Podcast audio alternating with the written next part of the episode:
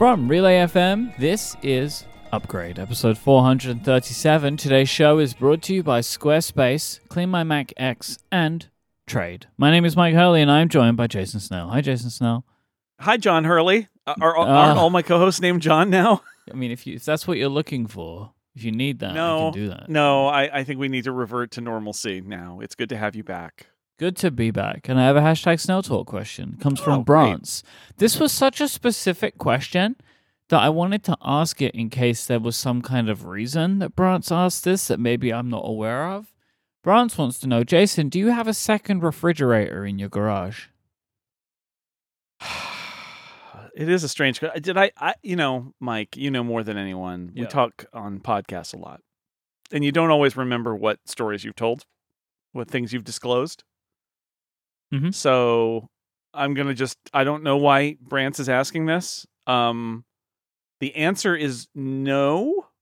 Uh-huh. I I did so um so Jamie took a friend's refrigerator uh little tiny mini refrigerator to college her freshman year and then her sophomore year she was in an apartment didn't need it. So she brought it back and it sat in our garage. And at some point I plugged it in and I used it as like the I tried to use it as like an auxiliary like soda and beer storage thing because our you know uh, to to fit more stuff in the fridge. So you're like oh no we're out of beer in the fridge. It's like aha there's backup beer right? Or there's Yeah. backup soda. Great um I did that for a little while but it turns out that I I didn't use it consistently and it was just sitting there you know wasting power. So eventually I decommissioned it. And then um now Julian is in the dorm and he has that refrigerator. So it is it has moved on to the next child. Um and so there's probably who knows what dorm stuff is in there now uh but that means it's not here. And when he stops using it i suspect we will give it away and not bring it back Yeah. to fill up my already very crowded garage full of garbage I feel like at that point you would just get a new small fridge, right? Then like keep moving this fridge hundreds yeah of pro- miles. probably and it seems and it's just unnecessary because i can walk out my door to the refrigerator i can like literally see the refrigerator Uh-huh. from here um because i'm i'm podcasting with the door open today it's very Ooh. I know. It's risky risky Mhm. move. Um and the uh yeah so and that refrigerator's great and and why would i not use it? And and i can just get up and go there. It would it might have been might have been different if it was far away. I have some friends who work in a detached space and they have to go inside and it's like well okay maybe i could see having a little refrigerator if uh, like back when this uh i didn't have a door into my house so i would have to go outside and unlock my front door and go into my house in order to um get anything but that's just not the case now so it's it just seems like a waste of of space and energy so we don't If you would like to send in a question of your own, just send out a tweet with the hashtag Snell Talk. Use question mark Snell Talk in the Relay FM members Discord, and maybe you can get a very specific answer of the layout of. Do you think Brance is planning a heist? I I worry that Brant's like the call is coming from inside the house a little bit. Uh, I'm also concerned that Brant's might need a refrigerator maybe Brance is a refrigerator. uh, or a refrigerator salesman. Can, do you have you heard the good news about refrigerators in your garage? I don't know what Brant's is up to here, but uh, that's the answer. Is that there there was a uh, it was uh, it was it was Jamie's friend Bastion. Mhm. Hi Bastion. He doesn't listen. Um, although I think he has, uh, and he le- he let Jamie have it, and uh, then it sat here for a couple of years, and now Julian's got it, and I don't think it's ever coming back because I don't want to haul it back here, quite frankly. So yeah, that's where we are with uh, the mystery of the the legend of the second refrigerator. So I'm back now. yes, I very much enjoyed the last couple of episodes with the Johns. Do you have an out of body experience when you're listening to Upgrade and you're not? Well, I mean, you were you also were on it. You introduced it and read some ads. that was weird to me it. when It I was weird. listening back. I will say that. But I did like the idea. That was your idea that I would just Mhm. do a little introduce intro, the show. which uh, I can. I was thinking two things. Maybe it's fun for you because it's like you know it makes you feel like a Letterman type, right? Someone's Uh-huh. introducing. But then Yeah. also, I thought weird for the guests because I guess you started the recording of each say episode thank you, Myke? going, "Thank you, Myke," and they're like, "Well, he's not here." Yep. Hmm, so- Yeah. Yeah, I think they got they they rolled with it. I think they know Yeah. showbiz like the it's, it's a post production. We're gonna fix that in post. But yeah, it was a fun thing. I I feel like it's le- maybe a little less jarring to have it be like uh you know you with the from relay FM and all Mhm. of that and the music. I also got some feedback about they were dis- people were disconcerted that it wasn't my weird me- messed up version of the theme song Uh-huh. uh, fade outs and all of that. Um, and I pointed out that now that um, our friend Jim Metzendorf edits the podcast, he Yep. just does it the Myke way every Jim time. does it the correct way. Jim uses the right music. You know, when I I, was thinking, I was like, I, I could have I could have gone him? behind the scenes I and and and like your connected host, I could have betrayed you Mhm. and demanded that Jim do a different intro, but I didn't even think of it. Quite honestly, I was just more concerned in recording the episodes and and getting them out. And we did those live at, at our usual recording time Yep, and streamed cool. live on on Relay, which was also not a thing. Back when John Siracusa had a job, I had to record those episodes on like Sunday afternoon. Mhm. So it was kind of nice to do it at the usual time. Um, and I think I had to I had to get John Gruber up early, you know, because he had to make it by noon Eastern. But yeah, I really loved the episodes. Thank you to the Johns for filling in uh, Yeah. on my behalf. Yeah, that was fun. It was really good. Always nice to have a change of pace and Yeah. those, get those guys uh, talking about stuff they don't necessarily talk about on their other podcasts. Yeah, it was good. How was your trip? Oh, my trip was wonderful. I had Yeah. a great time. Very relaxing, uh, very fun. Um, it was. It ended up being exactly the trip that I was hoping for. Really. Um, so I, I've come back feeling refreshed. I've drawn a line uh, in the sand for all of the horrors of buying the home, which is what I was right. So it's like okay, Put them in all of that happened. That's all in the past now. Yeah. Vacation was the barrier to now coming back and continuing forward. That's good. So- You know, I had that moment. I was um, loading um, a couple of dishes in the dishwasher yesterday, and I, I thought to myself, you know, at some point I finally did let go the fact that uh, that I got extremely upset by Yep. the act of purchasing this dishwasher, and I'm over it now, and it it feels good to put it in the past and just be done with it. I believe that the dishwasher story was an upgrade plus story. I think so. I got very angry. I, they tried to deliver it five times. Anyway, now it's just a dishwasher. I don't think Mhm. about it. If sometimes you want to hear It's better that way. Jason get mad about dishwashers, you should sign up for Upgrade Plus. Go to getupgradeplus.com. Oh boy. It's just $5 a month or $50 a year. But until December 17th, this is the last time we're going to be able to tell you this, you can get 20% off a plan if you sign up for a year. So, an annual plan, you'll get 20% off the first year. So, you go to giverelay.com where you can learn more. But if you just use the code 2023 holidays at checkout, you will get 20% off that first year. And that's uh, so you can go to getupgradeplus.com to sign up for this show, and we'd appreciate it. We're uh, we're working on some things for next year, some content stuff that we're both pretty excited about. Um, we enjoy Upgrade Plus, and we think that you will too. So, talking about content, just as a reminder to people, the voting for the upgradies, the ninth annual upgradies, has now closed. And I Mm. tabulated the whole thing today, Jason. I got on Oh, a wow. chair and it's ready. And I will Okay. say that there is some interesting results from the upgradians from right. their uh, nominations. Uh, and uh, it helped me kind of finalize some of mine. Uh, the ninth Good. annual upgradies will be released on December 26th. So it's going to be a little Boxing Day present uh, for all of you from us. That's right. And we're we're pre-recording that, so uh, Mhm. send that over. Then you send are- over that information. I gotta I gotta spend some time this week thinking Mhm. about. Oh, I'll have it. I'll have it in our document t- tomorrow. I didn't want to put in a All right. document today because it's not today's episode. You know. Also, and and I know this is a little behind the scenes, but I think we need to te- tell people um, we are moving house in terms of making a new Google Doc for the show Okay. because we broke Google Docs Yes. on the iPad so- at least. No, it's on the iPhone too. Oh, So on the iPhone. Sure. We've been using the same Google Doc for many, many, many, many years. We just remove what's in the document each week and just redo it. And uh, the Google Docs app now on my phone will crash every single time I open the document. So I Yeah. don't know if you've tried this, Jason. Do you even have the Google Docs app on your phone? no, It's not a surprise to me, I think. no, not interested.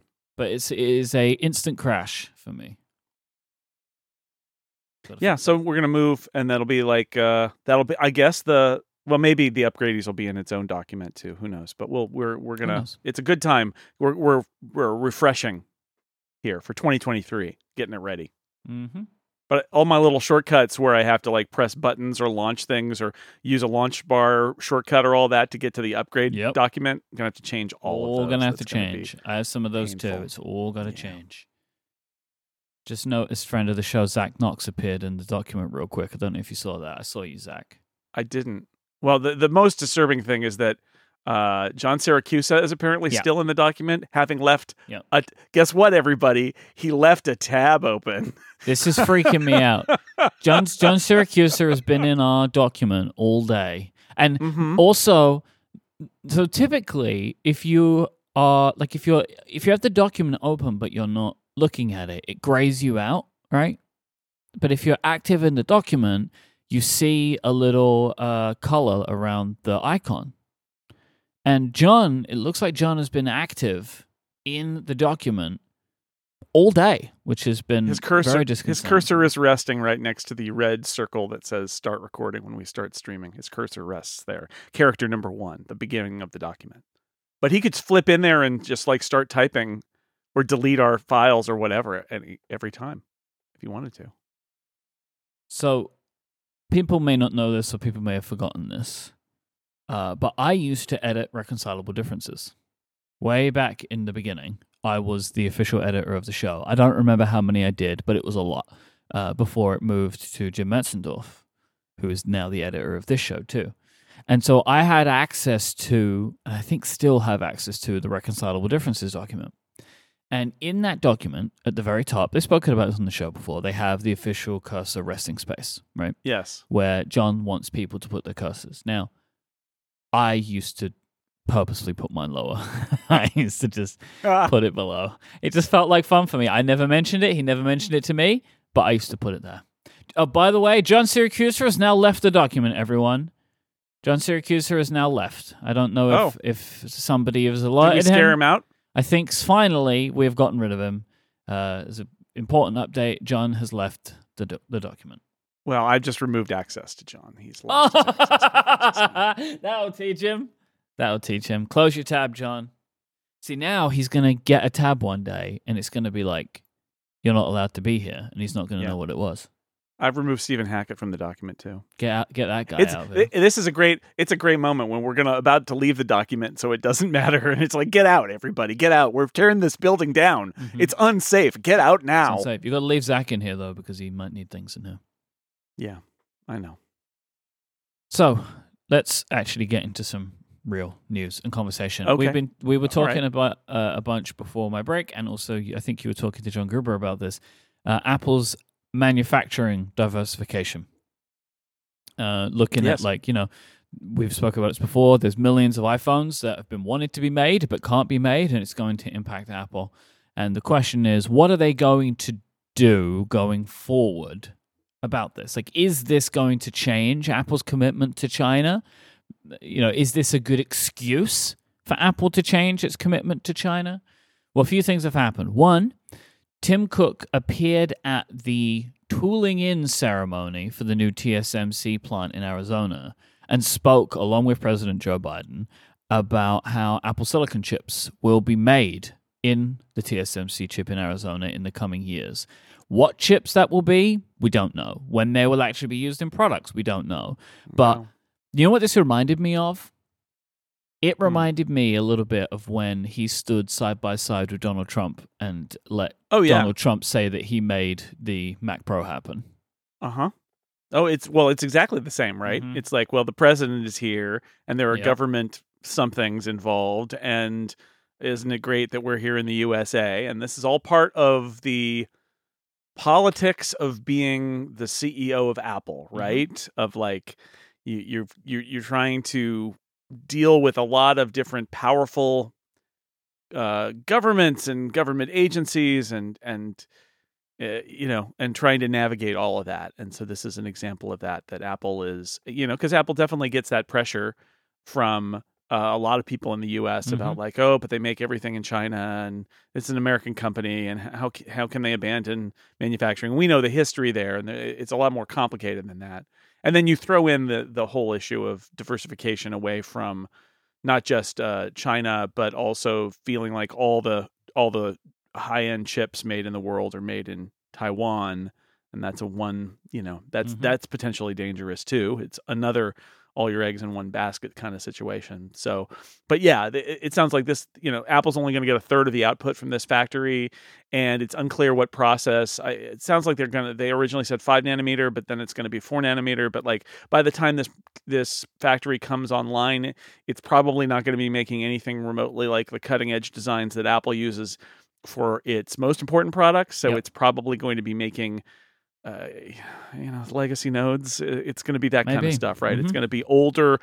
The SE phone and and uh, older designs that are still around, and Apple TV p- chips and stuff like that. Yeah, Mhm.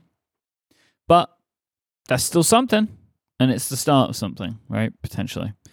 Uh, moving on from that, to to kind of talk about something a little more. The Wall Street Journal is reporting that Apple is accelerating more plans to move manufacturing out of China, and they're targeting India and Vietnam. And the way that I read in this article, and you you quoted it, I it was a little complicated to to tease out what they were trying to say but it seems like they're also looking to move to companies, manufacturing companies that are not Foxconn as well, even if they're even if Foxconn has a presence in other places. But uh, uh, what do you, was that your reading of this too? Uh, I don't know. I mean, they they mentioned Foxconn. One of the interesting things about Foxconn is it's a Taiwanese company, but it's it, it does a lot of work in China and it has close ties to China as well. It's it's it's you know it, yes, it seems like what Apple is really trying to do is uh is diversify where it can. It sounds like in some cases Foxconn is the vehicle for diversification, right? Like, can we Yep. Foxconn, you know, has this factory that we use in China. Let's get Foxconn to be the ones to push into Vietnam and India. Yeah, it's it's uh, it's interesting and complicated. Because this is the line I struggled with. It said like, and looking to reduce dependence on Taiwanese assemblers led by Foxconn Technology Group. Yeah, well, there you go. So like I So- read that as less reliance on Foxconn, which I also think Yeah. is smart, right? Like I think we spoke about that before. Like uh, I don't, I know, I remember re- uh, seeing like, oh, Foxconn are going to open a factory in another country, and Apple's going to use that.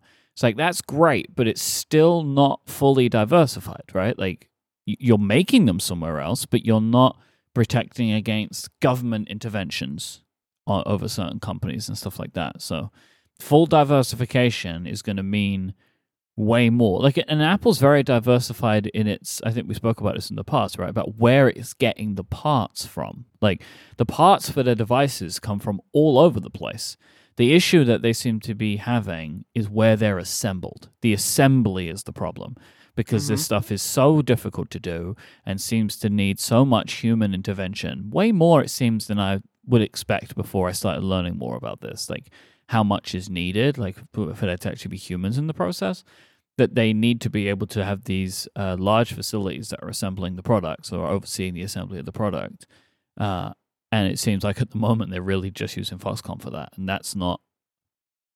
It's just not smart on they're- paper, they're- right? And and it's and it's kind of strange to me that like how long they have let it go this way, because this is obviously a problem. Like, Right. Well, they're using. They're also using Pegatron, right? mm-hmm.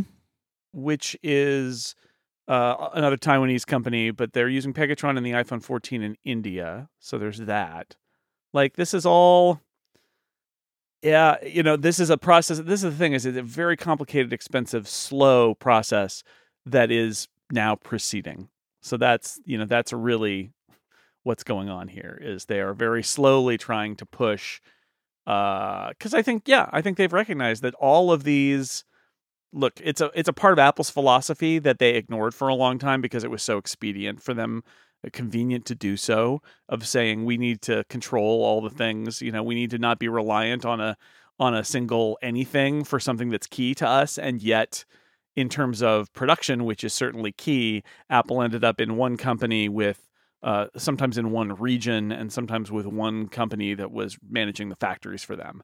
And that that is counter to Apple's whole ethos about it. They're like, oh, production doesn't count.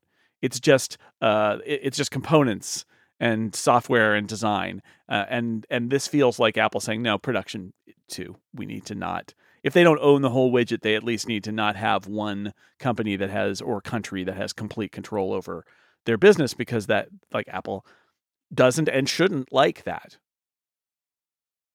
So speaking of Foxconn, uh, Foxconn have reported that, that they are expecting that they will have their main iPhone factory back to full production by the end of December or the start of January. This is following the COVID shutdowns that they've had, and then there were riots among the workers due yep. to the restrictions placed on them for lockdowns, and that there were frustrations over working conditions and bonus issues, which Foxconn of said was administrative administrative error, and everyone's gotten their bonuses now. I'm sure they have after they started rioting. Uh, yeah. So yeah, it's it's it's a mess for them right now, and I am really wondering at this point when actually will Apple be able to start satisfying demand for the iPhone 14, and how big of an impact is this going to be for them? This this is this is going to be a story that's going to go on for a while, I think. Yeah, yeah. I mean, certainly when you start talking about, uh, oh, we're going to be able to get up to speed by the end of December, start in January, that is exiting the holiday quarter, right? Mm-hmm. Which means that what they're sort of saying there is, you know, they're they're priming the pump for Apple's uh, statements in late January when they do their financial results for their holiday quarter, and the iPhone sales are way down from what anybody expected um, that they're going to say, well, this is because of the factory and we couldn't fulfill demand. But, and then the next question is, is Tim Cook going to be able to say, but we are back up to speed now, or we got back up to speed a couple weeks ago, or we we expect to be back up to speed and have fulfilled all orders in the next few weeks, and that's that's the question. But it, it seems to me that it's going to be in the damage control of uh, you know after they pick through the wreckage of the holiday quarter to say but it's you know but we fixed it. Um that that's how that's where this is now right? Because they can't mm-hmm. like this is happening now uh the holiday quarter is almost over this is going to be an issue and you know we don't know how much but you know 6 billion i mean like it's going to be a big issue. And then the question is will they get this in balance for next quarter or not you know I'm always looking looking forward to earnings. You know I look forward to it. I'm really looking forward to this next one. I know. Like I'm just imagine those charts. it's it's like a month and a half away, but just imagine those charts now. They're going to be so interesting. I'm excited mm-hmm. about them. Mm-hmm. Just get ready. This episode is brought to you in part by our friends over at Squarespace. Squarespace really are the place to go when you're looking to put something online. They are the all in one platform for building your brand and growing your business. You can stand out with a beautiful website, engage with your audience, and sell anything products, services, or the content that you create. Squarespace has you covered. It's so easy to get started with one of their beautiful, best in class website templates. They're so easy to customize. So if you want to change some colors, some fonts, the whole layout, you can do all of it. You can just drag and drop. You can even do it on their iPad app as well, which I love. Their app is really great. Uh, but you just, with their templates, it's as easy is just choosing one that best fits your business or the type of website that you want to make as the perfect starting place. They can even give you like this is a good page layout, page structure you might like. We used Squarespace to make our website when we got married. And one of the great things is like one of their wedding templates had a bunch of like you want to have uh, visiting information, you want to have information about your registry. Like it had all the pages there, so that we could just customize them and just change what we needed to. It was very cool. They have all of the tools that you may want if you want to be uh, creating a blog, where you want to share your stories, photos, videos, the updates you've got going on. Everything can be categorized, easily shared. You can even schedule your posts to make your content work for you, for you, and then you can learn from it with Squarespace's insights. If you ever wondered where your site visitors are coming from, where your sales are coming from, and which channels are most effective for you, all of this can be analyzed in Squarespace. Then you can use that data to improve your website, build a marketing strategy based on your top keywords, your most popular products and content. You can really learn something about how people are using your website and what they think of your business. So, if you like any of this, or if you've got a website you want to build, go to squarespace.com slash upgrade. You can sign up for a free trial with no credit card required. Then when you're ready to launch, use the offer code upgrade. You will save 10% off your first purchase of a website or domain. That is squarespace.com slash upgrade. And when you sign up, use the offer code upgrade to get 10% off your first purchase and show your support for the show. Our thanks to Squarespace for their continued support of this show and all of Relay FM. So some big news broke in the middle of last week. Uh, Yeah. Apple had a press release for. I feel like at this point, iOS 16.2 is basically iOS 17. It has so many things in it, like and things that as well, like that they have not mentioned before, like that Apple Music Sing, like the karaoke mode. It's like Yeah. this is the first time we've heard of it. Why is all this stuff Yeah. happening? But it is. And 16.2 is bringing with it a selection of features. One of them we'd heard about before, but there was like three or four new things around security, data protection, that kind of thing of you as an individual. But the big thing that everyone's talking about is a new feature called advanced data protection, which is essentially end to end encryption for your iCloud account and all of the stuff that would be stored within an iCloud backup, pretty much, right? So, in the past, we've spoken about this on this show before. Uh, it's something that's been frustrating for me for a while, and which is that like you can Apple end to end encrypts a ton of stuff, right? Just by default.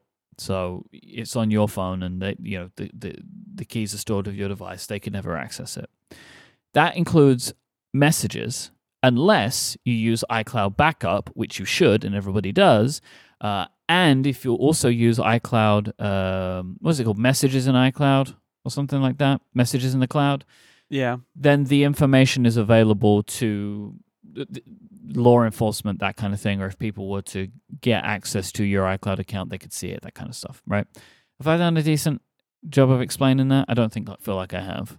Uh, it is. I mean, it, it, I don't think it's literally everything they do. Like mail ca- calendars and something else is not in there. It's more. It's like nine more buckets, um, that are in that are encrypted Mhm. now, including that, um, including messages. Right, that iMessage is just Yep. completely that way. iCloud Drive, notes, photos, reminders, Safari bookmarks, shortcuts, voice memo items, and wallet passes, as well as messages, will be included in advanced data protection. The important one here, I think, really is messages, right? Like that your messages are yours, they are kept secure. Of course, for a message conversation to actually truly be end to end encrypted, both people have to have turned on advanced data protection, right? So, like, if me Right. and you both have it on, no one could ever get to our message. But if I didn't and you did, and you know someone wanted to to subpoena Jason Snell, then they, they could get that information potentially. So, See, I, I just want to. You mentioned messages in the cloud. I wanted to mention Mhm. messages in the cloud is end to end encrypted. But if you turn on iCloud backup, not Yes. only are your messages backed up, but the decryption key for messages in the cloud is backed up, Mhm. which gives you access. So you were already able to make messages completely unencrypted, but it was that same thing. You have to turn out off iCloud backups in order to do it that's like the special incantation. right? Because the key f- to unlock them is in the backup, and so it's not like it's it's a little complicated, but that's what it is. And if you turn on this new advanced data protection thing, then it is just because the backup is also encrypted. It means that everything that could have the key is encrypted, and therefore uh, it's end to end encrypted completely. So, if you have advanced data protection turned on, it means that Apple cannot look at your data or provide your data to any outside entities. So this is like one of the Yes. big things, right? So like It's the subpoena thing where Yeah. it's like, well, you get a, a law enforcement agency gets a court order to go to Apple and say, we need the records of this person. Um, and Apple has to provide them with those records if they can. Uh, and they have been able to do that with things like the unencrypted iCloud backup, which Mhm. gives access to all of that. Th- With if it's end to end encrypted and Apple does not hold the keys, Apple can't do that, right? That also means that Apple can't help you out when you call and say, "Oh, I lost my uh, password and I can't get any of my photos." Um, that and and that leads to some other features that are in here. But yeah, that's the idea: is if the FBI comes to Apple and says, "I want this," Apple if if advanced data protection is turned on, Apple will say we can't provide that to you because we actually don't hold the key hmm to unlock that data. We can give you the encrypted data, I guess, but that's it. We can't decrypt it for you. I want to put a pin in that part and come back to it in a minute because I just want to go through. She said like th- the other thing that you mentioned. So one of the reasons that apparently Apple's been resistant to have end-to-end encryption is the customer support angle. So she said if somebody loses the access to their devices and forgets their iCloud password, in theory, then they have lost all of their data, all of their photos, their notes, right? They've lost their messages, they've lost everything. And that can be pretty catastrophic to someone. So they're doing a couple of things. One, advanced data protection is opt in, and you have to read and agree to a bunch of scary warnings where they are. And you know, Craig Federighi did a, a, a short video interview with Joanna Stern. People should go watch that. It was very interesting. Um, and he referenced it as like the responsibility, like it's added responsibility for you and potentially Yes. somebody else in your life as they've created like they want to basically force you into doing one of a couple of different things one is to print out or like take note of this very long code a recovery code you know i will Mhm. get it put it in 1Password or something uh, and or create a recovery contact so for example i could set jason as my recovery contact and if i lost all of my access i can ask it to contact my recovery contact it will send jason a code and then give some instructions that he would then go through with me to help me get my account back. This is smart, right? Like this is the way to do it if you're going to do it, and also to make sure that if you don't add this, we're not going to let you put it on. I think is probably the way to go.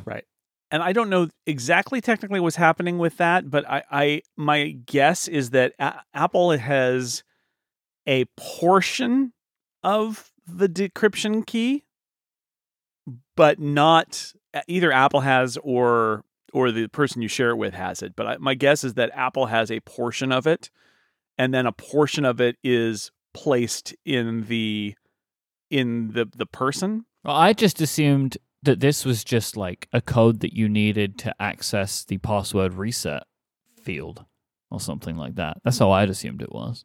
Yeah, but you got to be able to you you, you got to be able to decrypt the data. If the data is decrypted, you can reset the password. But how do you get to the how do you Ah, get to the uh, the decryption key? Right. Yeah. Um, and this is and this is actually one of the things that struck me about this that I think is worth diving into. And I don't like I said, maybe there's something written about this. I haven't seen it, but having that other person is a potential weakness in this, right? If you're if you're afraid that a state actor is coming to get you, um, you probably my guess is you would use that long decryption code that you have in a very very safe place or the physical key thing, right? You could also use that, which they added support for. Right, but like this is the um this is the challenge there is that you you have a backup and one of your backups is a person.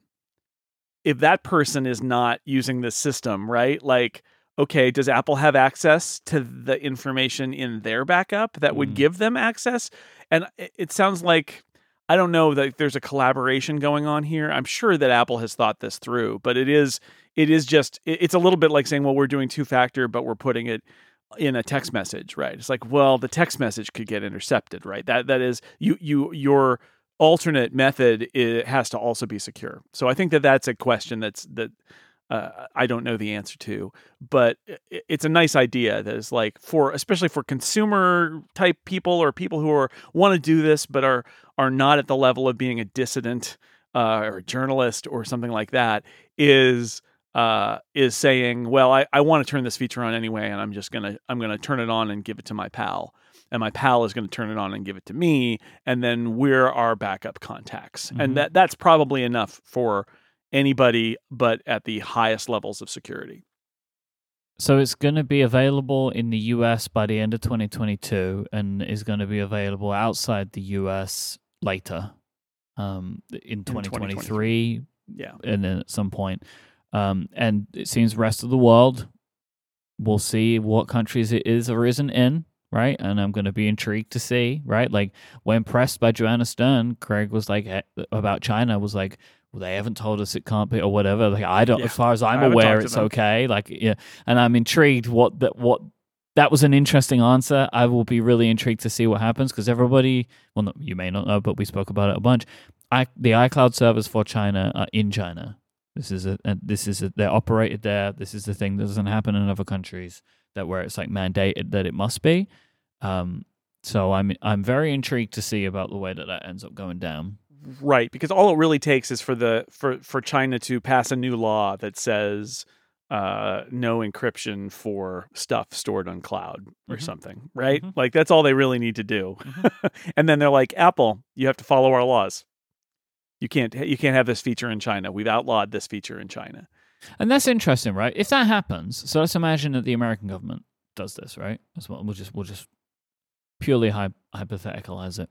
Uh, what then happens to this feature? Like, if you've turned it on, and then in three years' time, it's now illegal, end-to-end encryption is illegal. Is there anything that realistically can be done at that point? Like, you've turned it on. Uh, well, yeah. I mean, Apple could force Turn a software off? update that turns it off. Because this is the thing, right? Apple are now, and I'm sure this is one of the other reasons that they've not done this before. And I'm intrigued. I'm really intrigued as to why now, like about this. But this is going to upset a lot of nations, right?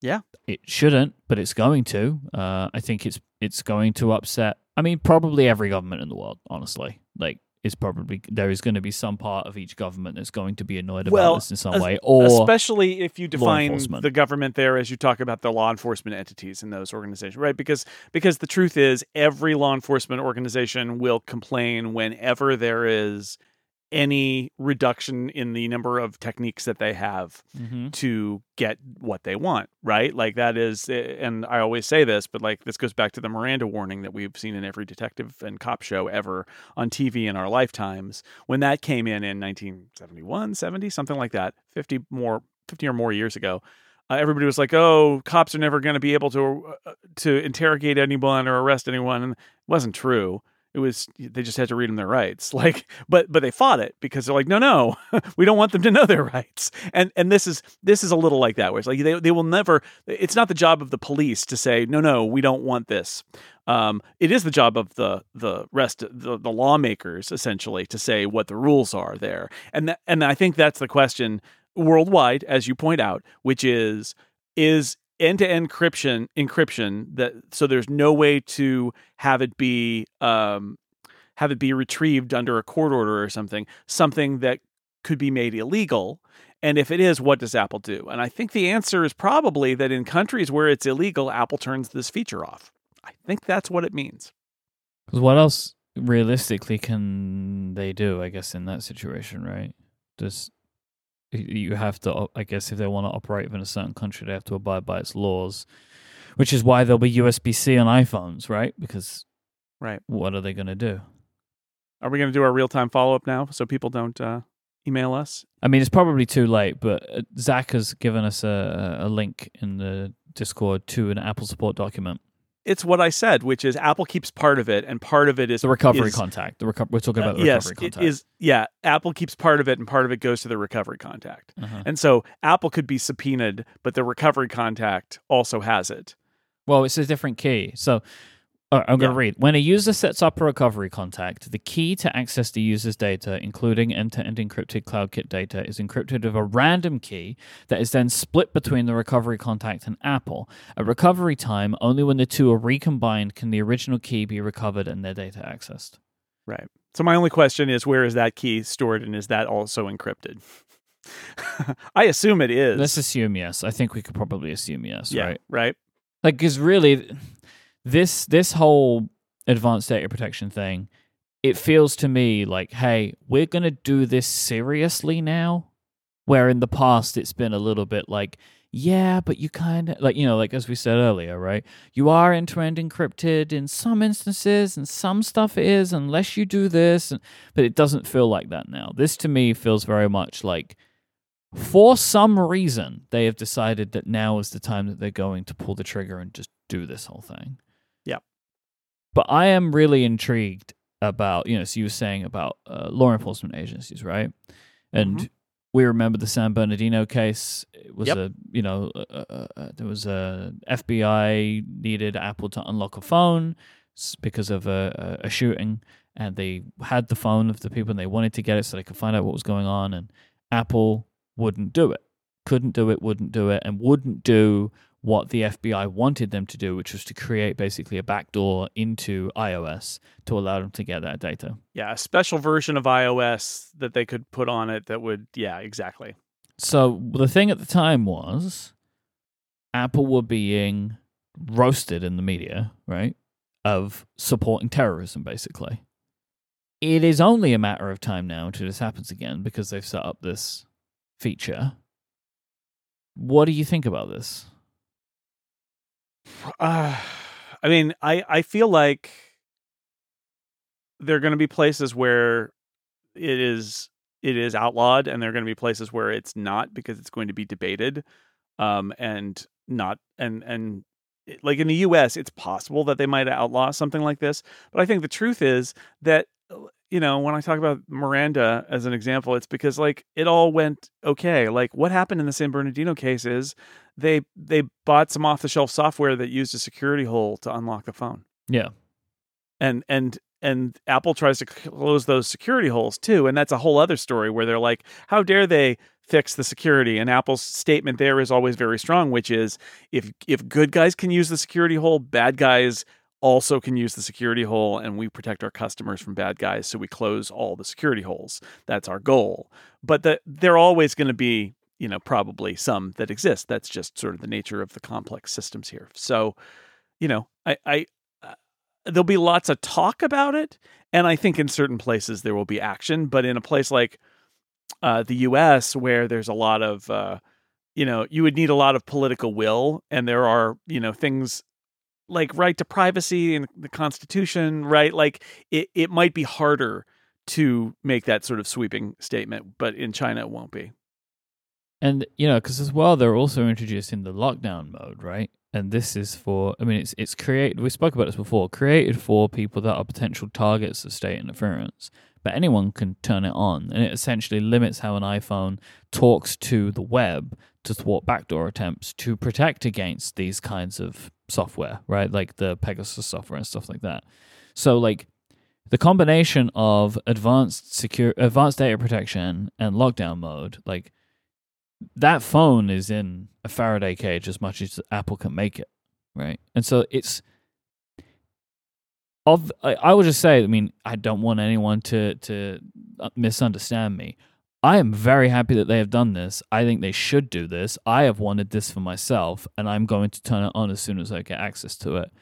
I'm just intrigued about Apple having done this with all of the potential problems that they could get themselves into for it. Right. It's all the reasons that we said that they pro- that they probably wouldn't do this or they yeah. might not do this, even though we wanted them to do it, was that they were going to end up uh, putting themselves up against a lot of people and a lot of governments all around the world and a lot of law enforcement who have come to rely on subpoena. Well, and, and let's just back up a point. What, what we're saying here is that technology changed the game in terms of law enforcement in a few ways yes, it is used. It can be used by criminals to commit mm-hmm. crimes.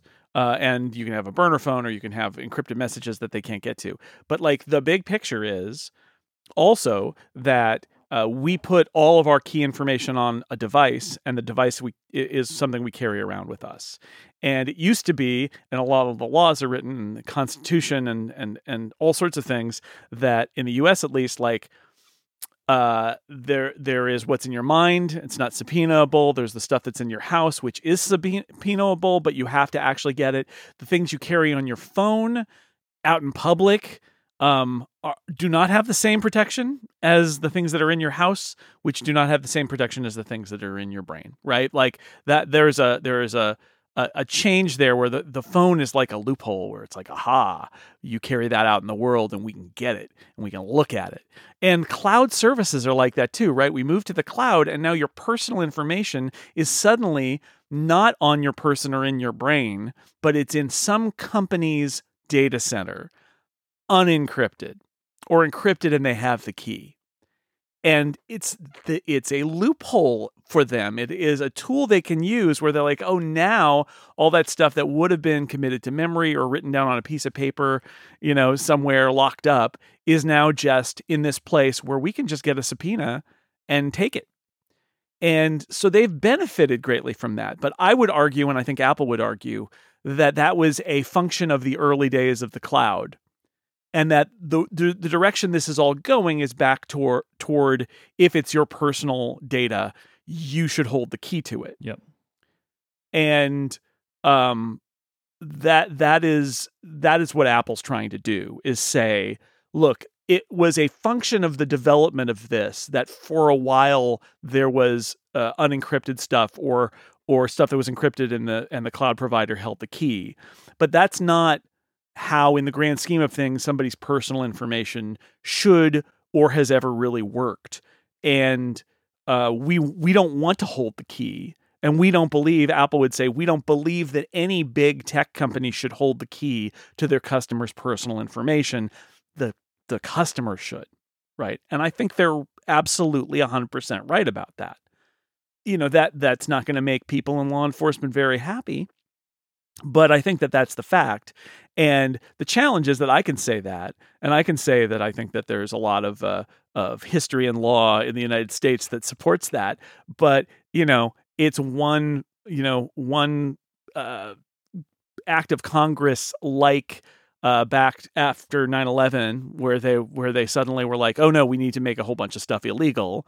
And uh, one step like that or we live in an era now where I have to say, or a Supreme Court ruling that goes against all sorts of established law because they've decided that they want it to be different. Mm-hmm. And and that's all it will take in the US. Uh, for something like that to happen, but I do think Apple is doing the right thing, and I think it's interesting because they they they have to know all of the crap that is going to come down on them. Uh, it's inevitable, right? A, in in in a place like China or other author- authoritarian countries, it may just be as simple as you can't do that here.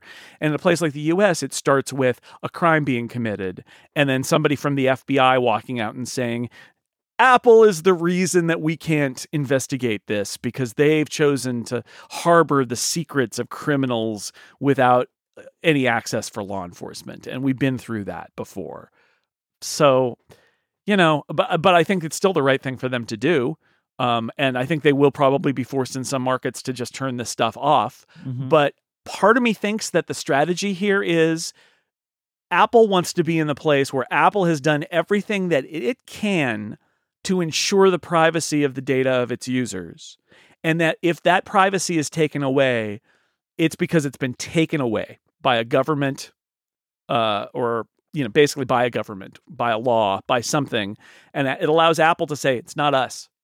We're we're not conspiring to to take away your privacy. Your government has forced us to. And now people can roll their eyes at that and be like, "Oh, well, yeah, you're just complying." Like that always is what happens with Apple and China, right? Is that Apple complies with China's restrictive laws and then everybody says, "Well, you should just leave China," which we know they can't do. Um, and Apple's policy has always been like we comply with the laws. So like when they were in Russia, they're like we're going to suggest the apps that the Russian government passed a law saying that we have to give to you. Or we're going to change the emoji or whatever. Exactly right, and that has been so that and you, you don't have to like it, but I feel like that is Apple's base strategy is uh, let's let's come out and say we have the capability to do the right thing, and if we aren't allowed to do the right thing, it's because somebody forced us, right? That's mm-hmm. the answer there. And then people will still complain and be like, well, you should just leave that country. Okay. Uh, but they're probably not going to do that in most cases. They did in Russia. They're probably not going to do that in China. Uh, but it does put them on the side of like, well, you know, we're, we, we tried to do the right thing and then the bad people made us not. Yeah. You mentioned it about like all it takes is one rule change. All it takes is one Supreme Court ruling. All it takes is one rule change in any country to get this stuff taken away isn't there a possibility that it but in doing this apple makes it more like it is more likely that this will happen in more countries? Just like the mere act of apple creating this feature accelerates the risk yes. of yes. end-to-end encryption being made illegal because now every iphone in the world can have full end-to-end encryption. Yeah. Yes but I think I think uh, yes, but do you want to be eh, you know, do you want to go on having your people believe that things are secure, many of which are not? Mm-hmm. This is Uh, the right I- thing to do. I just I like get to the- think I get through the the, big- possibilities. Well, no, because I get the big picture here, which might be like Apple does this, and the net result is that Signal is outlawed, right? Yeah. Like right now, we live in in talk, you talk about your various kind of weird things that are based on the progression of technology, and one of them is you put things on the cloud and they aren't encrypted on the cloud, and now they and they should be, but they weren't, and now we're trying to get there, and it's a controversy. Well, one of the places we've gotten to is a lot of these major platforms, like Apple's, don't have all the encryption everywhere. And as a result, there are a bunch of third party services like Signal that have sprouted up that are able to do complete end to end encryption. Like that, that's their whole thing. And they're able to do that. And maybe the heat is not on them as much as it would be because they're the fallback and the, the eyes of the world are on the big uh, the big companies and the defaults like iMessage, right? And by doing this, you know, Apple, if if Apple prompts more anti-encryption uh, policies, it could make it bad for everybody who is doing end-to-end encryption. That's absolutely the case. But if you're Apple, you know, I think what you think is Apple has so many more customers than Signal does, Mhm. and Apple feels like there's a fundamental uh, benefit to right it's the idea of if if you lock it all down and, and you don't even think about it then everybody is protected and that there's value in that that. However i'll also point out this feature is off by default for lots of decent reasons um but i feel like that's apple's like one hedge here is well it's a feature you can turn off uh, and you have to turn it on. You have to want to turn it on and most people won't turn it on and i do kind of wonder if apple's to when when this comes out apple's to say well you know people have to choose to turn it on um, they could force it right they could do what they've done with two factor which is make it extremely uncomfortable to not have two factor authentication turned on on apple devices right they they made that choice they could do that with this but they haven't Maybe they will. One day, who knows? I mean, it seems unlikely, but maybe they will. Um, maybe in part of talking about this, Craig Federighi confirmed to Joanna Stern that they have abandoned their previous plans for on-device scanning of child sexual abuse material, the CSAM stuff. yeah They didn't give any more details, like what are they going to do then? but Hmm. but uh, that that whole plan of the on-device scanning that we spent a bunch of time talking about was that last year? Or was that this year? It wasn't this year, was it? i, I, think, it was, last year. yeah I think it was so. 2021. Uh, that entire program is gone. It's just gone. yeah it was last year i'm sure it was one of those upgrades bad story things Which is the right thing for them to do because that was a bad idea. That was yeah, but this is an, another case where they're going to put themselves in um in uh, if you- they're making a target of themselves because Yep. people are going to be able to say that Apple has now no facility to scan for those images, right? Like they're all the photos are encrypted on the server and uh, if they're all encrypted on the server, Apple can't scan them, and Apple's not intercepting them at upload because they're encrypted, and they're not doing the thing where they ins- intercept them on your phone because everybody said, "Well, wait a second, now my phone is spying on me," and so it's going to hasten the spread of this material. That that will be the argument. See, because then I would assume, right, that Apple will have to do what other tech companies are doing if they're going to do something, which they I think they have to, which is to do uh, scanning in the cloud. But then they can't do that They can't. f- with advanced data protections turned on. Right. So very, they've they have put themselves. Apple have put, this, put themselves into a bunch of very complicated corners with this. And again, I wonder if the strategy here is you're going to have to make us do it. it. It's it's a it's not quite don't throw me in the briar patch, but it's a little like that, right? It's this it's this oh no, uh, I, I don't know if they want it, but I think that it's like if you're going to do it, you're going to have to force me, right? Like we're not going to choose to do this, but if you make us do it, we'll do it. Because then it's not us making the decision and our hands are tied Hmm. and and and, I, and that like if our commitment to privacy of our users is paramount, let's just fully commit to it, and um, they can force us to to back off of it. But we're gonna be uh, we're not gonna back off of it by default, right? No. And so this may be the strategy here: is if you in the US, let's say, are so concerned about the CSAM stuff being on Apple devices, here's what you need to do. You need to make it a law that we have to scan for it. And eh, you know, and then we'll scan for it on device and people will be angry and we'll say sorry it's the law. We have to abide by the law. I do wonder if that is an aspect of this because they know they're going to get hit by all of this stuff. Either that, it, eh, eh, well, and the other part of it is maybe this is part of their strategy to say we want our customers to see that when when Apple is making waves in the news, it's because Apple is erring on the side of the of the the privacy of the customers and not on the government's. And how does that play? Um, I think that it plays differently with different people, but like I think I think that they are trying to walk the walk here to a certain degree with their discussions of privacy commitments, um, yep. knowing that it's going to blow back. Because what this does, what advanced data protection does, is does the actual thing that they promised for years, which is what happens on your iPhone stays on your iPhone.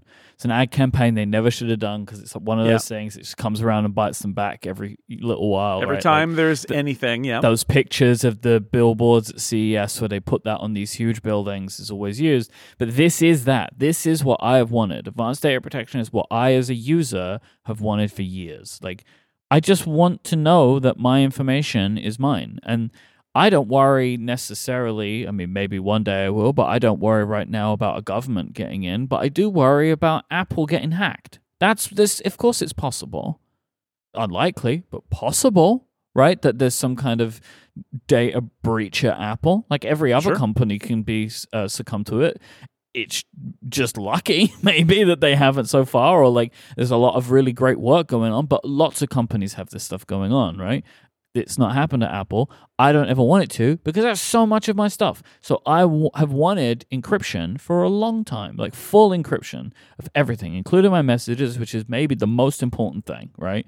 Because that's where I'm having private conversations with all of the people in my life, talking like, and I want that stuff to. I want to feel that I have a, the same sense of security over that as I do how many steps I've walked each day, right? Which that has been end to end encrypted for a long time is all your health data. Like, sure. oh, my flights of stair trends, don't let anyone see those, right? But like my messages with my wife, whatever, man, you know. So I'm really happy that they've put this in because it's great. But it is an absolute minefield that they're walking into, and I am fascinated to see where it goes. Yeah, and it's going to go somewhere. I don't think this is going to be a quiet thing. This uh-uh, is going to no be they they are they are prompting response by uh-huh. doing this, right? And maybe this why this isn't wasn't an iOS 16 thing, right? Like they didn't want the high, the whole conversation of their new operating system to be focused around this in the mainstream media. So it's like we'll we'll leave this for a later point and then introduce it now or whenever it was ready. Also, this is the time to introduce it where um, you can introduce it and ship it fairly quickly right? Yep. Whereas if they introduce this in June and said it'll ship this fall sometime, that get, that would give it everybody, including governments, time to react to it. Mm-hmm. Here they they want to ship it, and then again, if my theory is right, ship it, and so then they can point to the governments and say that's why you don't get this feature. It's not us. This episode is brought to you in part by CleanMyMac X. Make sure that you can trust your Mac. It is a crucial tool for work, education, life, just getting things done, hanging out, entertainment, whatever. MacPaw are on a mission to make sure that your machine helps you. That is why they developed CleanMyMac X, an ideal decluttering app for the Mac to keep yours in tip top shape. My Mac X includes 49 tools to find and delete invisible computer junk. That stuff that's getting buried up in a folder somewhere that you can't ever seem to access. My Mac X can find it and help you get rid of it. It can help you tune up your Mac so it runs at maximum speed. It will organize disk space for you, show you those large hidden folders so you can free up tons of space so you never run into issues with storage. This is something I use My Mac X for because I find myself like, how am I running out of storage right now? And it turns out that there's some backup of of iCloud or something running that I did like a month ago, and it's just on my Mac somewhere in like some. Uh, and I never know how to get rid of it. Plus, Finder these days just likes to tell me a completely random amount of storage that I have available, but CleanMyMac X will sort it out. It fights Mac specific malware and adware, protecting your computer, and will just generally prevent your Mac from cluttering, lagging, and slowing down. CleanMyMac also has a new uh, menu app to help you keep check of what your Mac is up to your storage, data protection, CPU performance, RAM usage, battery, network speed, all of this in six detailed monitors to provide you that useful information whenever you need it. CleanMyMac X is notarized by Apple and available in the Mac App Store, and it stands out in its design. In 2021, CleanMyMac was honored with a Red Dot Award, UX Design Award, and has become a Webby Award nominee in 2022 as well. So go get CleanMyMac X today with 5% off at macpaw.app slash upgrade. This discount is only valid for two weeks. That is macpaw.app slash upgrade for 5% off. A thanks to CleanMyMac X for the support of this show and all of Relay FM. So there's been some news uh, from Mark Gurman around Apple's uh, car project. hey, Myke, mm-hmm. do you remember when I said that if Apple was committed to shipping a car without a steering wheel, that it would never ship? Yes, and it seems like that may, in fact, be the case. Uh, Mark Gurman is reporting that Apple is making significant changes to their ongoing car project. They are no longer planning to release a fully self driving vehicle, so it will, in fact, have a steering wheel Amazing. and pedals. What? If you could imagine such a thing. Ah. Uh, it has been uh, considered as not feasible at this time Hmm. to continue with that idea. Interesting. Uh, it will have some autopilot like features for driving on highways and stuff. And the Bloomberg report says that Apple is intending that people could use the screens in their cars for apps, multitasking, and entertainment while this is happening. I don't see that as a possibility. Again, the laws. Yes. laws, everybody. And also, just like, I don't know, maybe it's, I don't know. Uh, Apple will, of well, the, course. te- the Teslas that have screens in the back seat, they can Mhm. they can use those screens to like watch movies and stuff. But Yeah. there there are laws against the driver being able to see distracting stuff in the at least in the U.S. Right, like it's not allowed when you're in drive to have like videos playing on the screen. You're not allowed to do that. At least for a long time. We've got a long time before that should be a thing people will be able to do. feels like that that is a yeah that is the well i think not to draw more tesla parallels but this this report sounds a little bit like oh but we are going to be able to do full self-driving level 5 on highways uh and and and maybe that like i have one of my Apple Car theories really is that the reason Apple is doing this is that Apple is convinced, or somebody at Apple is convinced, that they are going to be able to be the ones to crack the level five, which is like completely autonomous driving algorithm. And I'll just point out that like Tesla has been trying to sell and has been selling this full self driving thing for ages now. That is not full self driving, right? It's not. It's just not. You have to pay attention all the time and it'll drive itself a little bit, but it is not it is not a completely autonomous you don't need to look uh kind of mode. And I, I feel like Apple somehow thinks that maybe they could do it where Tesla has not yet succeeded after trying for, you know, a decade. And leaving aside whether that's realistic or not, like it would at least make it understandable. Like if Apple thinks they could be first to market with a truly autonomous self-driving car, then that would be a reason to make a car, right? If you're Apple, is if you think like, oh, we've got it nailed, we've got it down, nobody else does, but we do. And so when in this context of saying like letting people use apps while they're driving on the on the highway, that's sort of how I read it is them saying to themselves, well, we may be able not to do this is like what John Siracusa always talks about when he believes there'll never be self-driving cars truly is local roads that are terrible, right? Like local roads that are terrible. We were driving uh, Lauren and I were driving to Curling the other day and uh, it had rained and the and the sun was coming up and the sun was bouncing off the road and they had done work on the road where they had had moved some of the road so there were lines but there were also places where the lines had been that had been scraped off and seams in the concrete or seams in the pavement you could not tell where the lanes were on that on that and that was on a freeway. But like so roads are right like the human brain struggles with roads sometimes to get a system that's so perfect that all the little roads and everything are going to be covered exactly. It seems unlikely but maybe apple's placing a bet here if they really do believe they've cracked level 5 autonomy or or that they're going to, which I think is I would say look at the lesson of Tesla, which is Tesla has thought that they were about to be there for a while and they they're not there. Um, but if they do think that, they would say something like this, right? Which is like, okay, maybe you're going to need a steering wheel for like the streets, but once you get on the highway, boom, you just lean back, watch some TV. I, I just I don't think it's realistic. Apple will, of course, be designing its own chips for their car project to run on. Apparently, their chips are nearly production ready and are four times more powerful than anything they currently make. I'm not really sure why that means anything, but that's a thing. Like, what about 40 times more powerful? Like, how much more powerful does a car need? I don't know. Because it's not even about power, right? It's more about the ability to do things in real time, which is right? Because that, that's the whole thing about cars is it's a different type of operating system, right? It's a real time operating system. Yeah, I guess it's. I guess the idea there is that if you're if you're processing input from all sorts of different places, that's a huge Uh-huh. amount of data, and you need the speed to process all the input and do whatever kind of like neural processing you need to do in order to because that's what you're trying to do is you've got a bunch of sensors.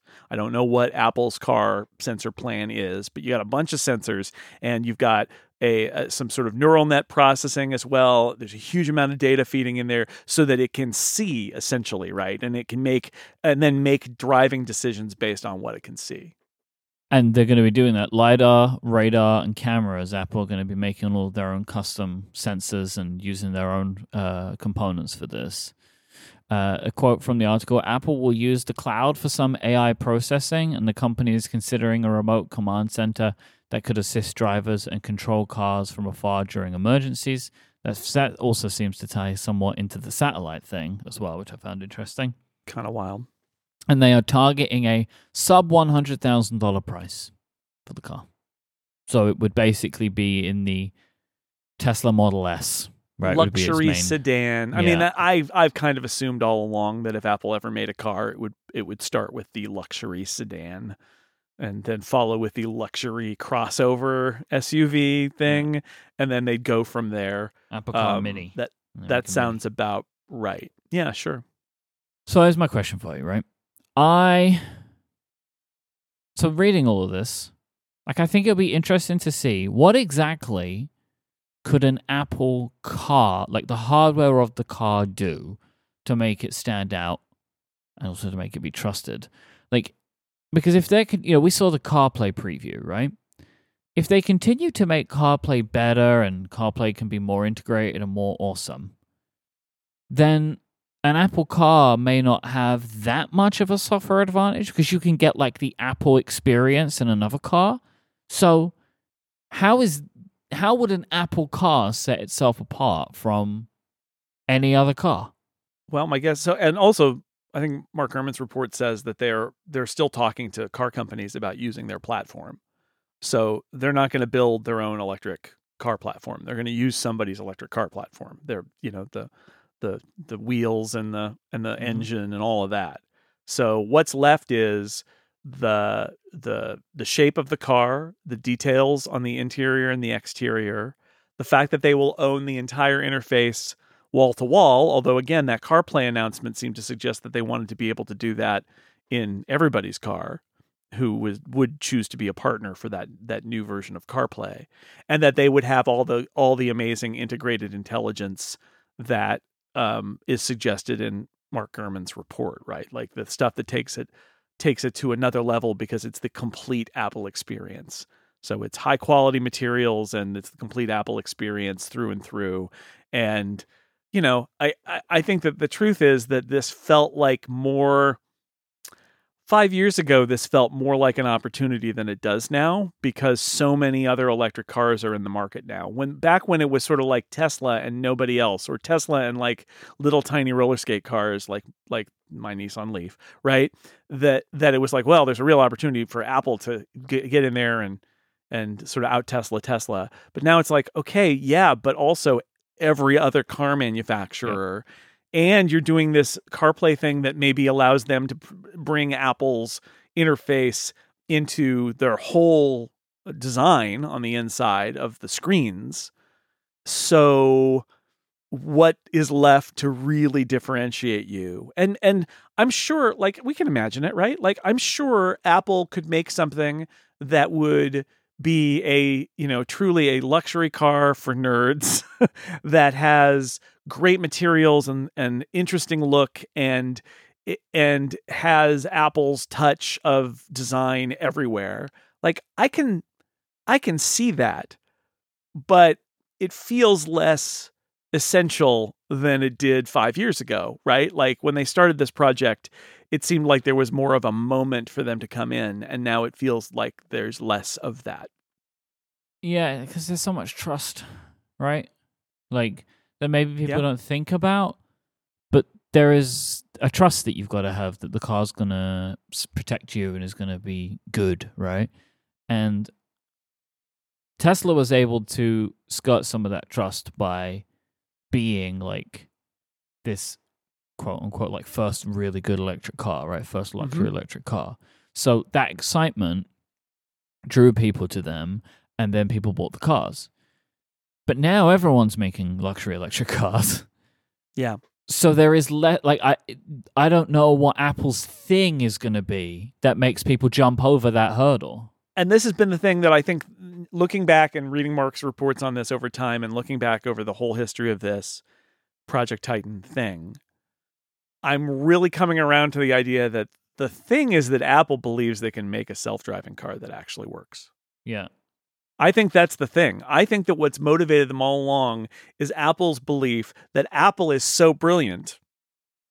And they have, you know, again, they they do have brilliance, but the question is can they apply it in this category? And we've seen other companies try to apply it and have not succeeded. But Apple believing like we're Apple, we can do this. We are going to be able to roll in here like we did with the iPhone, right? We're going to roll in and say, "Yeah, you've been doing all of these sort of like mildly autonomous cars that you have to really kind of only on certain roads and you got to pay attention all the time and we're blowing it away. Like we're we're making a completely self-driving car. You you wouldn't even need to be inside. You could just say, "Go pick up my kid," and it would go over there, right? Like I think that was the initial conception. And and now where we are is sort of like the bargaining stage where if I read Mark's report correctly, maybe they say, well, it's kind of like a Tesla, but we have better software so that when you're on a highway, it will be self-driving. But the other times you have to have a steering wheel because the other times it won't be, at least not yet. But eventually, you know, like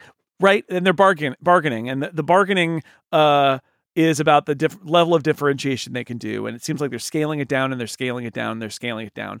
But I think at least what they want to answer your question to set it apart is that feature, is the autonomy. And and some level of it somewhere where they feel like this is going to be that they've cracked it and that no one else is going to be able to provide that level of intelligent safety and self-driving and auto correction and whatever else and then what Apple does. I I am really skeptical that they are going to be able to roll in and do that because the whole industry has been trying to do that for a long time and has not succeeded and it's turned out to be much harder. I mean, again, there's a lot of baggage here, but following um, Elon Musk on the space side for liftoff, Stephen and I learned he makes lots of bold pronouncements that don't e- end up happening. Which is not to say that SpaceX hasn't done amazing things, but but they make a lot, and he makes a lot of things that are you know announcements of things that just are never going to happen on the timeline that he specifies. And Tesla, you know, I think that's the that's one of the issues with Tesla, and it comes down to Musk, but it's also this belief that like, oh yeah, it's just around the corner, full self driving. We're going to call it that, and like. And it's not just around the corner. There's always another beta. There's always another YouTube video that shows that it still can't make unprotected left turns. It, you know, it gets better and better. And that's a company that has been out there testing this in the field, having real people use it for years now. And it's still like, it keeps getting incrementally better. So the idea that Apple is going to be like, yes, but in secret, we have cracked it we've solved all the problems and we are ahead of everyone. Look, if that's the case, then there is absolutely a reason for them to sell a car. I just am a little skeptical that what's going on there is actually, and we see it with the, oh, maybe we do need a steering wheel thing. It's actually a great belief in their own a- ability to solve the problem while actually not being able to solve the problem because it's a very, very hard problem.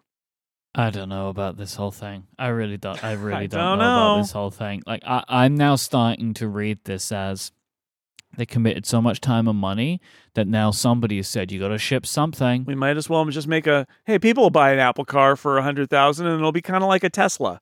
Yeah, I think that's may that may be where we end up. Is that they will ship a This is where car? the rationalizing it will it to. will be made in partnership with some other car maker but it will have the apple stamp on it and it will it will be it will be like a tesla right it will be a computer car it'll have nice features it'll be pricey but it'll be nice it'll be maybe the luxury people will look at it and be like this isn't like they do with teslas and be like well this is weird but the the nerds will look at it and go yay it's a it's a computer car uh, and it will do some level of like it'll do what Tesla does. It'll have like, oh, it's got a sensor to tell you when you've changed lanes and a, a sensor to turn on the high beams and and like and it'll on the high it'll have like limited autonomy features in specific circumstances, but you still have to pay attention. And, and like you can see how if they back off far enough, they'll literally just be making a Tesla, except it'll be an Apple.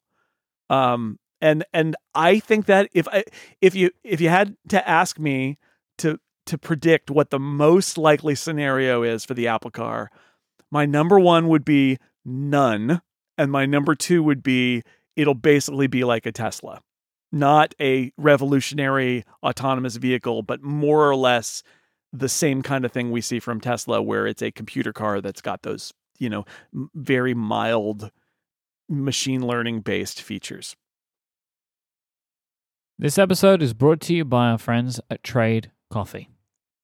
Big fan of Trade Coffee because I love coffee.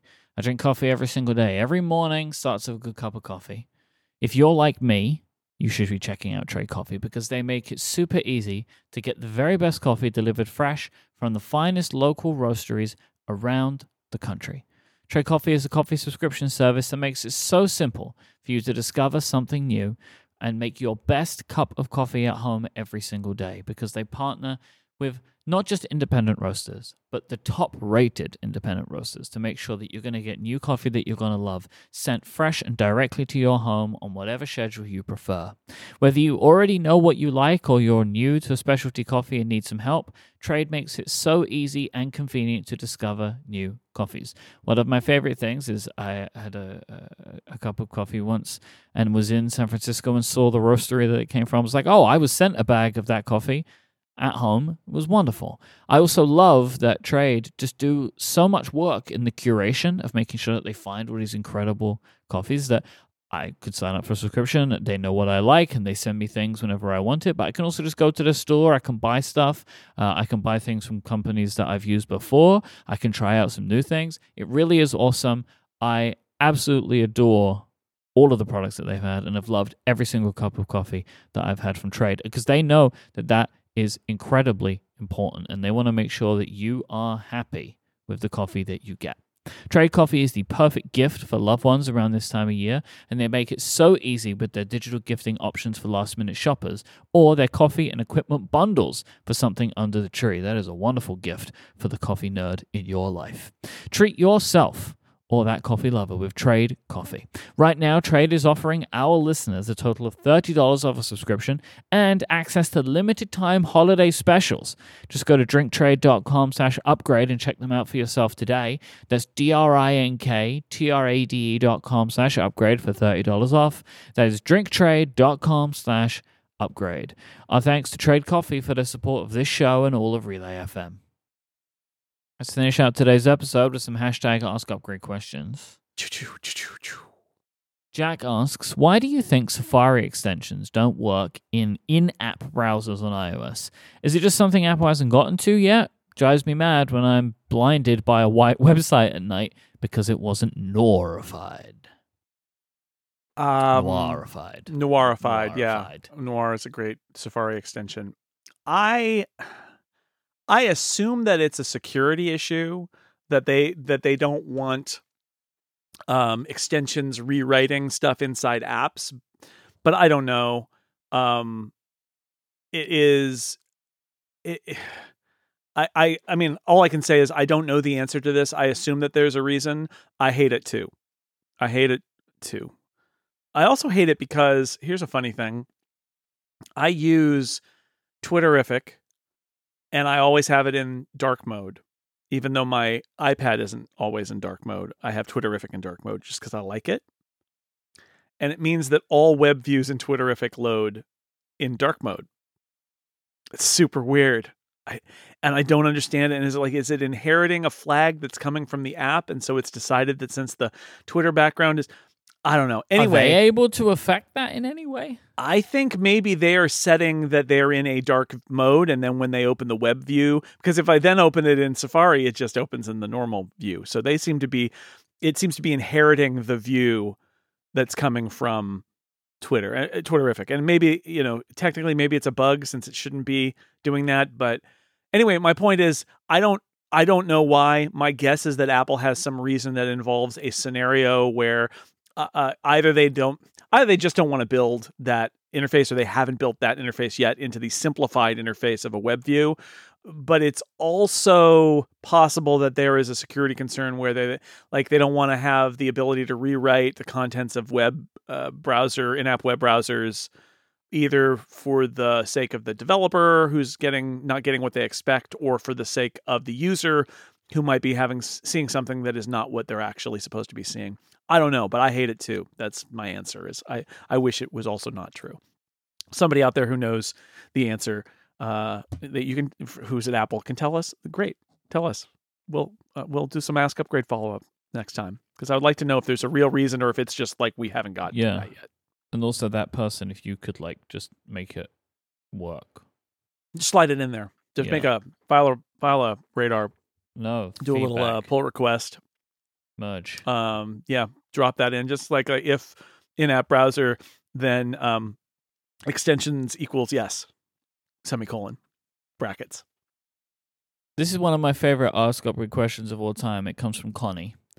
If Mhm. Apple Events had a Marvel style post credit scene that would tease the next product that they're going to drop at the next keynote, what would you picture for one of the uh, upcoming maybe mixed reality headset or Apple Car, right? So you get the post credit scenes where they're like, oh, something else is happening in the Marvel Cinematic Universe.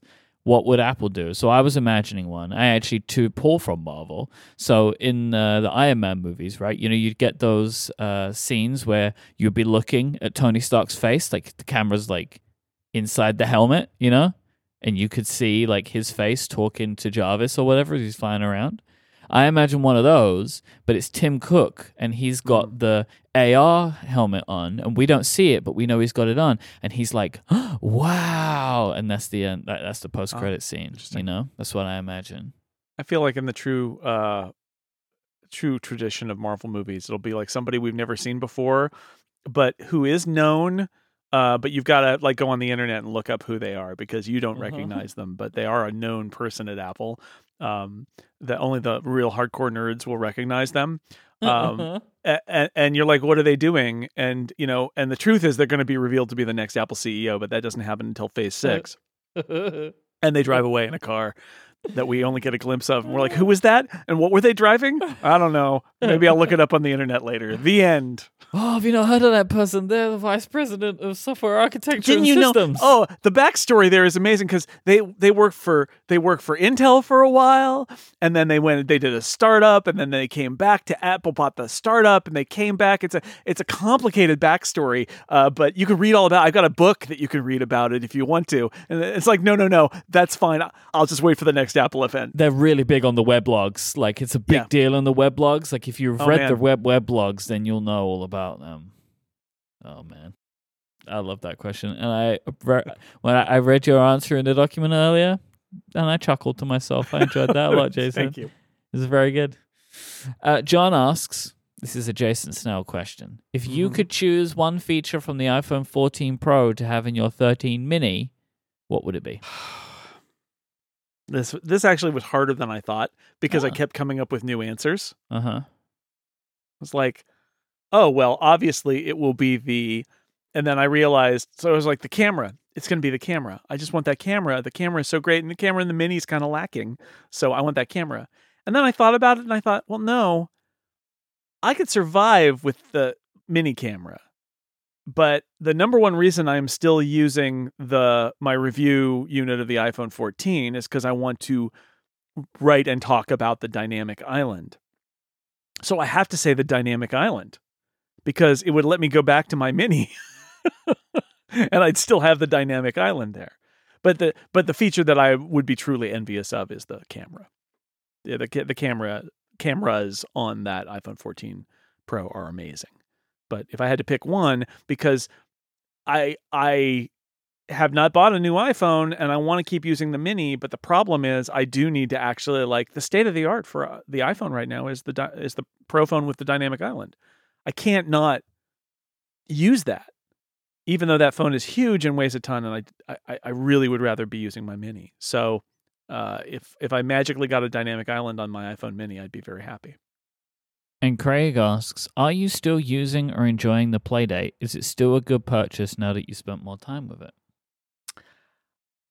I'm very happy that I bought it. Yep. Um, I wish I was playing it more. Yep. I'm not playing it more for two reasons. One is, as I've mentioned several times, I understand why they made the decisions they did, but not having a backlit screen limits where I can play it. And yep. there are times where I think, oh, I could play the Playdate, and I realize, well, I can't because there's not enough light because it really needs to be in a well lit situation. Um, and the other reason is just me. It I I am not a big game player. I like the idea of playing games, and then I almost always choose something else to do with my time. Uh, I prioritize other things over games a lot. And I am amazed by my friends who play lots of games, but my understanding is they're also amazed by the fact that I read uh, that I've read more than 50 books this year. So I guess that's part of it. Is I'm watching movies and TV shows and doing podcasts about them and I'm reading books and games don't often um, rise up to that moment. But that said, I've loved a lot of the games on the Playdate, and there are, there are a few in particular that I that I've I've been meaning to write a story about, like the ones that I absolutely love. Um, and I would absolutely you know sign up for a season two of games. And um, I wish I played it more, but really, in the end, I think it comes down to just not I, I've I brought it with me on trips, being like, I'm going to play that Playdate, and it's like I I don't, or I play it one time, or I try to play it on the plane and realize that the light above the seat isn't bright enough at the right angle for me to play, and stuff like that. So I'm happy I played it. I wish I pl- I like it so much that I wish I would play it more, but it never um, or rarely seems to rise to that. And then every now and then I'm like, oh yeah, Playdate, and then I'll go and I'll play some more Pick Pack Pup or whatever that one is that's kind of like asteroids and I'll just play those again because I love them. I basically agree with 100% of everything that you said and feel exactly the same. Hmm. Like my only difference is I got a Steam Deck. Yeah, you do play games. I play lots and and so that has opened up the amount of games that I play. And I've just had a lot of really, really good big games that I've wanted to play this year. And there's a bunch that I haven't even gotten to. So if I'm going to play games for any period of time, I'm choosing those bigger experiences. But I love the Playdate. I would do the same. Like if they announced the season two, I would be all in. Whenever they announce that Bluetooth clock dock speaker thing, I'm all in on it because like I think it is a beautiful piece of hardware. It's very fun, and I do hope that one day that they're able to do a second Playdate and it does have a, a back backlit screen. I think it would make a big difference. I agree with you. I understand why they did it. Look, I make I make products too, right? Like I understand that you have to make trade offs, right? Like to either achieve something you're looking for or even to just make the thing, right? Like you mm-hmm. have to make compromises. I mean, it's fundamentally a casual yeah game game handheld, which is yeah. a funny category, and that's a casual indie, you know, game handheld, little, cute, all those things. But all those things actually kind of drive it towards situations where having it be lit up would make mm-hmm. a huge difference. And I understand why it's not, but like to me, with my product reviewer hat on, that is what I would say is like I I I love almost everything about it, and I understand why they made the choice they did to not have a a, a light up display, but it dramatically reduces the opportunity I have to, to actually use it. And I do yeah. love playing games on it, but a lot of the most of the times that I might play it, I'm in places where I can't play it. That's the truth of it. Yeah. So if you are still thinking about it, I still recommend it. I think it's a really fun little system, like a fun Yeah. gadget, a fun toy kind of kind of thing. Mm-hmm. But it is not perfect, and but some of the games on it are so good, it's worth it. Like the what was it? Was it Bloom? Just a wonderful game. Like Mm. that's one of the games that I bought and side loaded. That's just unbelievable. Yeah, Pick Pack Pup is fantastic. Like there's some great stuff. There's still some games I haven't played. Like there's a couple of games I actually have not played yet, which I still want to. So it's a good little system. Uh yeah, big fans. If you'd like to send in a question of your own, just send out a tweet with the hashtag AskUpgrade or use question mark AskUpgrade on the Relay FM members Discord, which you can get access to if you sign up for Upgrade Plus. Go to getupgradeplus.com. You can support the show. And thank you to Trade Coffee and Squarespace and CleanMyMac X for the support of this show. But as always, thank you for listening and thank you for welcoming me back into your podcast rotation, uh, whether you like it or not, I suppose. Here I am. Uh, I had a nice break, but I'm happy to be back on Upgrade. We've got a very fun uh, next few weeks. Uh, I, I enjoy this time of year around here. Got some good stuff coming up. If you want to find Jason online, go to sixcolors.com. And he at jsnell, J S N E L L. I am at iMyke, I M Y K E, and we'll be back next week. Until then, say goodbye, Jason Snell. Goodbye, Myke Hurley.